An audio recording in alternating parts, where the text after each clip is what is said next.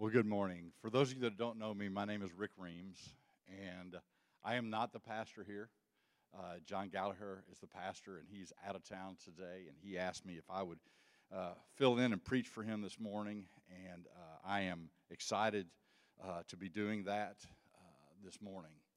So, my wife Stephanie and I uh, became members here in 2021, and we love this place. And I was talking to a couple of my friends in the back this morning, and we were talking about how uh, and we've talked about this, how so many people have said, you know, all, all are welcome at a church, but they don't really mean it. But I think Embrace is a church where all truly are welcome. And I love that. Thank you. So today we're going to continue in Matthew 25. John preached there last week. There's three parables in this uh, scripture. Uh, he talked on the 10 virgins last week, and I'm going to be preaching on the second parable this morning. And John's going to pre- preach on the third parable next week. I've entitled this sermon Happy Thanksgiving with an exclamation point and a question mark. And you're going to understand why here in just a little bit. And the reason is because we're following the Revised Common Lectionary. And whoever scheduled the Revised Common Lectionary scripture apparently did not know that this was the Sunday before Thanksgiving. Because this really doesn't have a whole lot to do with Thanksgiving yet. But I want to tell you, you know, when I sent the scripture reference out to Lisa, who led worship this morning, and here was her replies back, back to me Geez, I got to tell you, this scripture isn't an easy one. That's how you know we may have a tough scripture to look at. So last week, I was in a church where, for the first three minutes, the pastor told us to close our eyes, and we closed our eyes. And for three minutes, he read scriptures on hell and damnation and judgment. And my stomach flipped because I did not know where this message was going to go. Some of you all are shaking your heads because you've been in a church service like that before. Well, thankfully, I will tell you that the, the, the message was a little more positive in the beginning, but it still made my stomach flip. And I want to tell you, when I read the scripture this morning, some of your stomachs may well flip. Because some of the stuff in here is not always easy. Some of you all may be worried about what I'm going to say. But what I will tell you is that through my reading of this scripture, God has shown me that this is actually a Thanksgiving message. So the Revised Common Lectionary people actually knew what they were doing when they put this in. After all that, you're wondering, what in the world is he going to read? And here we go. The parable of the bags of gold. Again, it will be like a man going on a journey who called his servants and entrusted his wealth to them. To one he gave five bags of gold, to another he gave two bags, and to another one bag each according to his ability. Then he went on his journey. The man who had received five bags of gold went at once and put his money to work and gained five more bags. So also the man who had received two bags of gold gained two more. But the man who had received one bag went off, dug a hole in the ground, and hid his master's money. After a long time, the master of those servants returned and settles accounts with them. The man who had received five bags of gold brought the other five. Master, he said, you entrusted me with five bags of gold. See, I have gained five more. His master replied, Well done, good and faithful servant. You have been faithful with a few things. I will put you in charge of many things. Come and share your master's happiness. The man with two bags of gold also came. Master, he said, You entrusted me with two bags of gold. See, I have gained two more. His master replied, Well done, good and faithful servant. You have been faithful with a few things. I will put you in charge of many things. Come and share your master's happiness. Then the man who had received one bag of gold came. Master, he said, I know that you are a hard man, harvesting where you have not scattered seed. So I was afraid and went out and hid your gold in the ground. See, here is what belongs to you. His master replied, You wicked, lazy servant. So you know that I had harvested where I have not sown and gathered where I have not scattered seed. Well, then, you should have put my money on deposit with bankers, so that when I returned, I would have received it back with interest. So take the bag of gold from him and give it to the one who has ten bags. For whoever does not have, even what they will have will be taken from them. And throw that worthless servant outside into the darkness, where there will be weeping and gnashing of teeth. Well, happy Thanksgiving. Aren't you glad you came to church this morning to hear this uplifting scripture? But seriously, I want to point out a couple things that I see about all three of these servants, all three of the characters in this story. You see, they were all given an opportunity, they were all given something. Now, the one thing we don't know is it says they were all giving something according to their ability. We don't know what that was based on. But to one he gave five, to the other he gave two, and to the other he gave one. And you see, the thing that I want us to see is with that opportunity, they all were allowed to do something with it. They could do whatever they want. The master didn't tell them, you need to do this, this, and this. No, he gave them the gold and he went on his way. But the question was, what would they each do with that opportunity? The second thing I want us to see is they were all given the same amount of time. The master left. They had no idea how long the master was going to be gone. Did you hear the first one said immediately he went and started working with his gold? The second one, the same. The third one immediately acted, but he reacted in a different way. You see, what I want us to see is none of the three could have said, Well, I didn't have as much time as they had. We live in a society that likes to blame other people for some of the things that we do. But in this case, they all had the same time. The third thing is they all knew their master, he was familiar to them. Now, I find it interesting that the first two servants said nothing of their master's character, but the third servant talked about what he thought of his master. I'm going to give the third servant credit in the fact that he was honest with who he knew his master to be. But then the last thing we need to look at is that they were all judged in the same manner. Notice the second servant who had two bags of gold got the same response and reward as the first one that had five bags of gold. The same praise was heaped upon them. All three of them were judged on their actions, not on the success of the other two. But you see, this is where the story turns to us this morning. Because, see, we too are like those servants. When Jesus ascended into heaven, he told us he would come back. And I know that the disciples at the time probably figured he would come back in their lifetime. And he's still not back. 2,000 years later. So, this scripture tells us that we are all given opportunities. We are all given opportunities. Now, the one thing that we don't know is what the abilities were there. And we don't know why Jesus gives some people opportunities and some people he gives different opportunities. But I think Jesus loves us enough that he wants to give us opportunities that we are equipped for. He does not want to give us opportunities that are going to lead us to failure.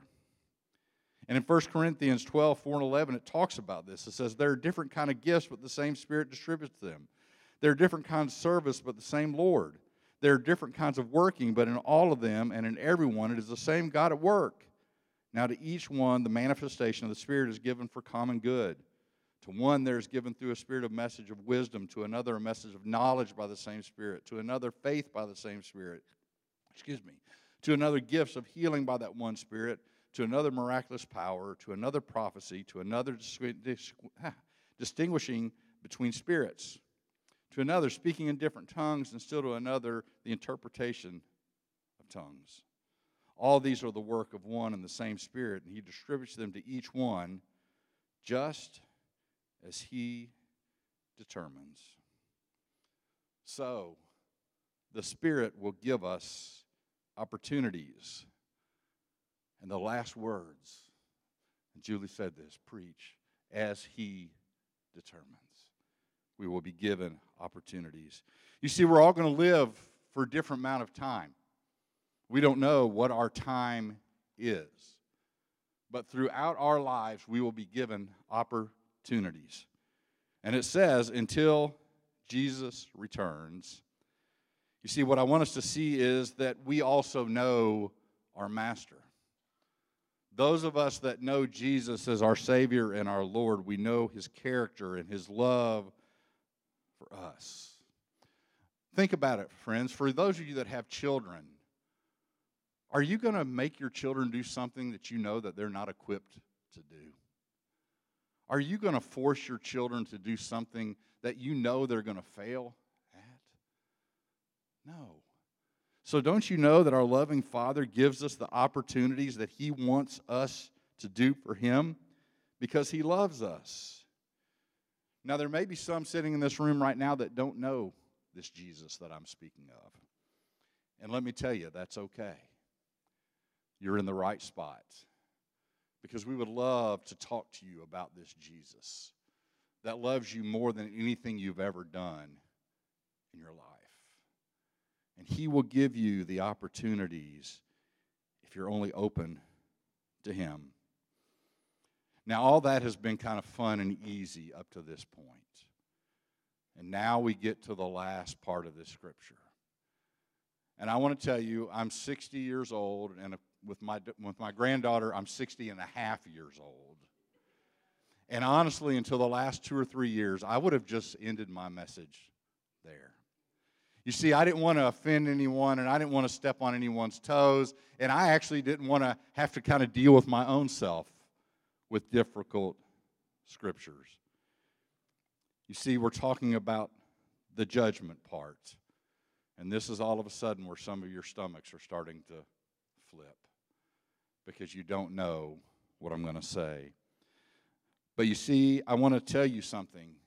The opportunities that Jesus gives us, there are consequences to our inaction.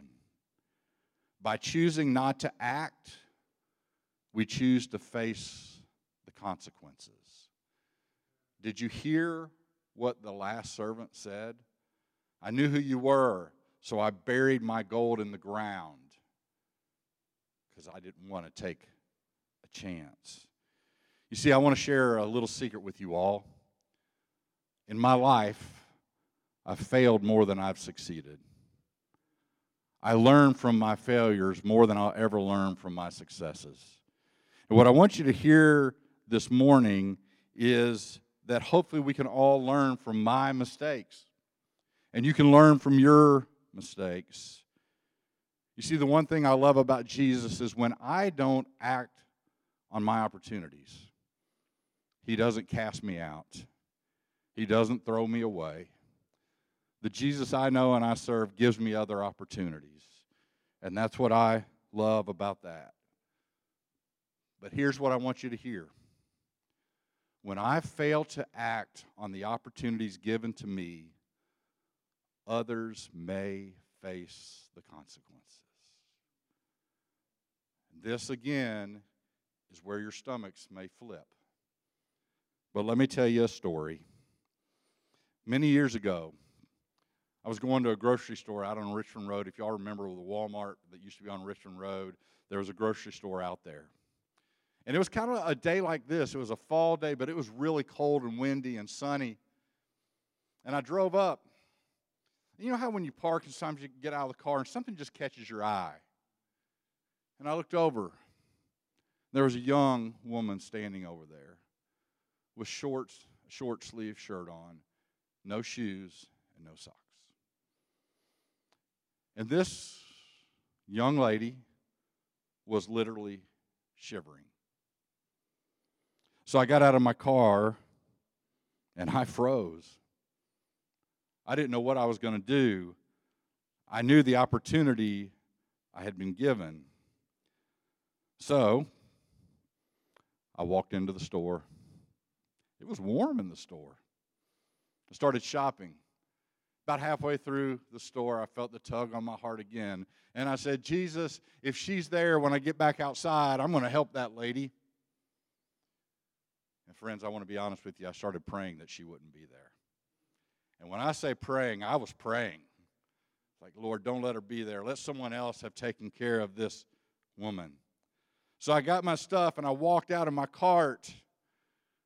Thanks be to God, I didn't see her. She wasn't there. So I walked to my car and I thought, okay, someone else has done the job. It wasn't my time. So I closed the, the hood to my trunk and I walked over to put my cart back. And she caught my eye. Three cars down, standing, still shivering. So I froze again. What would I do? I put my car back. Friends, I walked back to my car. I got in my car, turned the car on, turned the heat on, and I drove away. I drove away. I got halfway home. And these words that John's going to preach on next week, and Dan, you and I talked about this, came to my mind. When did I see you a stranger and invite you in, or needing clothes and clothe you?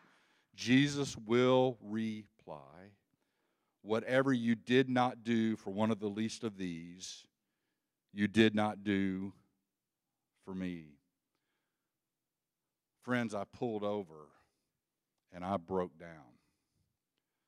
I broke down and cried on the side of the road. I do what I always do when I mess up. I called my wife.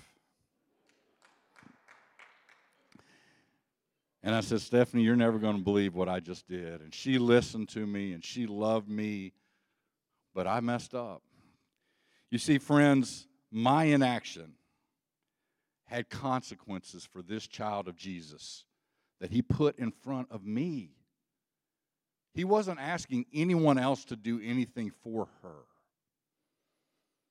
Now, you know, it says in, in Scripture that there are angels amongst us. And even if she wasn't sent as an angel, she was an angel standing there in front of me. Friends, I begged for forgiveness. And I made a promise to, to Jesus at that moment that I would never, ever knowingly fail him again. Well, I'm 60 years old, and I know well enough that I have failed again. But Jesus keeps giving me opportunities. And you know, the one thing that I know is I will see my sister again in heaven and I will be able to talk to her. And the thing I love about that is she probably had no idea that I was even there. But I know that I was there. See, friends, hear me out. This is the Thanksgiving part of this message. We are all given opportunities. We are all given opportunities. Tanya talked about this we had common good. They needed one more person to support a child, and that person stepped forward. What better time of the year to have opportunities than this time of the year? There are always things needed for Thanksgiving feasts, for Christmas is coming up. But, friends, don't fall into that trap that November and December is my time for opportunities. Jesus will give you opportunities throughout your lifetime. The prayer is open my eyes to see them. You see, let me ask you a question. Are you willing to act on the opportunities that Jesus puts in front of you today? Are you willing to act on them? Now, I'm going to be honest with you. The easy answer is yes, of course I am. The hard part is acting on them. Now, you can't do everything for everyone. And I understand that. But what we need to remember is that we can do something for the one that Jesus puts in front of us. It may not be a person, it may be a thing that needs to be done. It may not be something huge, it may be that trash needs to be picked up. But you see, Jesus gives you opportunities. I love to tell the story about my youngest son, Jennings, when he was about four years old. We gave him the opportunity to pray at dinner. And after about a seven minute prayer, I understood how Jennings sees the world through opportunities. Because he said, Jesus, thank you for the blue skies. Thank you for the sun. And then I did what you're not supposed to do. I peeked and opened my eyes and looked. And he started looking at the table and he picked up every item on the table and he thanked Jesus for them. You see, he had the opportunity to look at the world in a way that I didn't. Have you ever thanked God for a fork? We thank God for a fork that night. But you know what? He saw opportunities that I didn't see. He saw things to thank God for, to praise God for that I never even thought of. You see, God gives us opportunities through our hardships to help others through. That's what I've noticed. That's what I've seen. When a friend can come beside me and say, Rick, I've been exactly where you are. Let's walk through this together. Or friends that come to me and say, I have no idea what you're going through, but I'm here. That's the opportunity. So, friends, today is the day to learn from my mistake. Inaction has consequences. Use the opportunity that Christ puts in front of you and may we truly celebrate those opportunities in the seconds and the days and the months and the years to come until we have the opportunity to stand in front of our Savior and hear the words Well done, good and faithful servant. Well done indeed. In the name of the Father, and of the Son, and of the Holy Ghost, amen.